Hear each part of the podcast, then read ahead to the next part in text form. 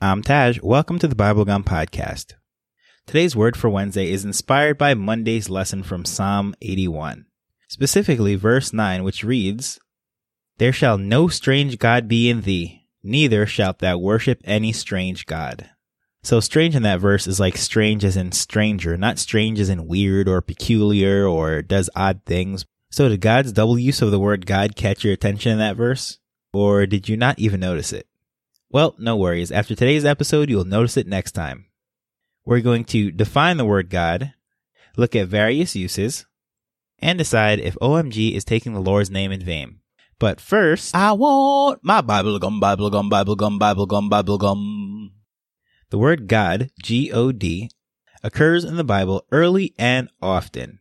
In fact, it's one of the most used words in the entire Bible. In the King James, word God, G-O-D, occurs 4,458 times in 3,878 verses. That is a lot. For comparison, the word Father occurs almost 1,000 times in 852 verses. Keep in mind that counts both the usage of a biological father and the heavenly father. The word Lord occurs over 7,800 times in over 6,600 verses. This count includes the usage of the word Lord in terms such as landlord, or in the terms referring to Jesus, or the Lord as in the Father, and of course, Lord as in noble, such as Lord and Lady.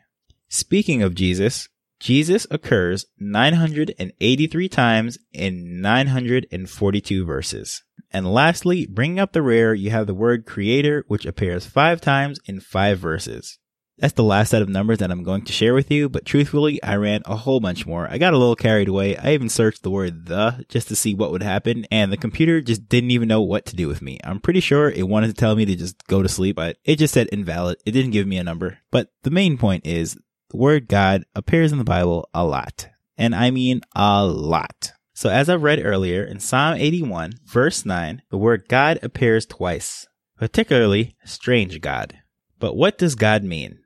Well, if you search the internet, you'll see there is a popular definition saying that God is anything good. Although the spelling of God and good are very close, that definition is very wrong. It's a nice idea though. Whoever retweets that definition will get a participation award, but no gold medal. Let's see what my good buddy Webster the Dictionary has to say about this topic. The definition of capital G O D the supreme or ultimate reality, such as being perfect in power, wisdom, and goodness, or the divine principle ruling over all. A definition less commonly used is a being or object that is worshipped as having more than natural attributes and powers. God could even be turned into a verb, such as godded or godding. It's defined as treating as a god. I don't think I've ever heard that used in my life, but I'm not one to argue with a dictionary. And in fact, I'm not even sure how to use that in a sentence. I mean, can I say stop gouging all the ice cream? And did the cat lady godded her fifi? I guess the point is people can treat things as God that really aren't God. Or another general definition, a person or thing of supreme value, or a powerful ruler. So essentially, God is a title. It is not the name of any specific God, including the Creator. This is very clear because God the Father is often identified in a way such as the God of Abraham, the God of Israel, the God of creation, and many identifiers to say which God is being referenced. And going back to Psalm 81 verse 9, no strange God or no stranger God would be a different God. That is not the God that delivered them from Egypt, the God that they have personally known for generations. A strange god would be another ruler, another divine being, a little g o d, as opposed to the capital G o d. So if God is a generic title, why do we use it when referencing the God of creation? Why not just use his name? There are various religious groups that actually look down on people that use the word God in their prayers.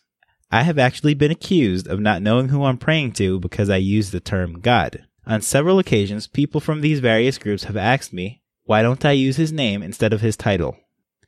In their minds, I'm doing something wrong.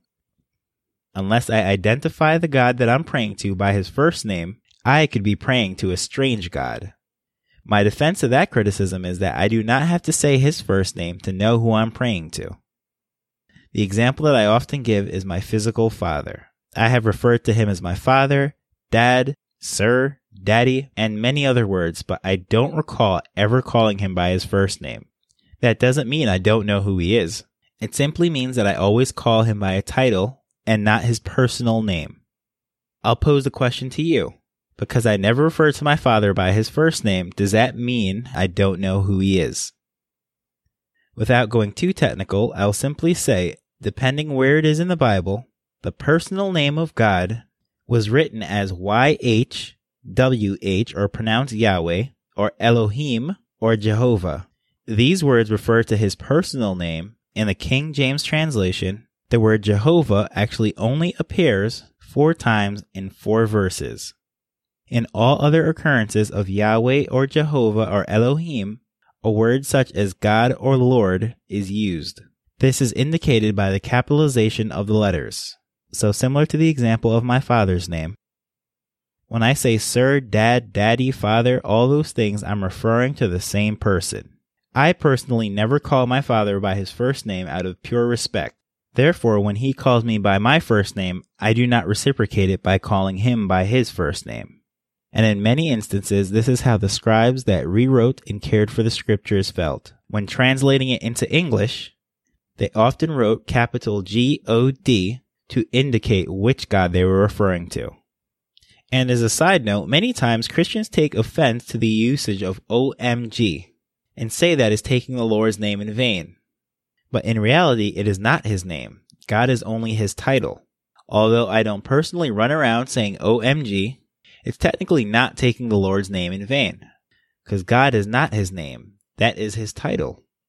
So, is saying OMG wrong? Well, that's for you to decide. Feel free to shoot me a tweet, a DM, or a message to let me know what your feelings are about that topic. Well, anywho, I hope I've given you something to think about today. There's a lot to chew on. Considering that God is such a short word, that is a pretty long explanation. Hopefully you learned something and you found this interesting. So the next time you hear, Thou shalt have no other gods before me, you'll know exactly what that's referring to. So no godding your dog, or godding your job, or anything like that. Just make sure that your God is the right God. You can find additional information at BibleGum.org or on Twitter and Instagram at BibleGum Podcast. And remember, share your BibleGum with a friend. You can listen and share for free on iTunes, Spotify, Stitcher, or any podcast app. Thanks for listening. Until next time, later.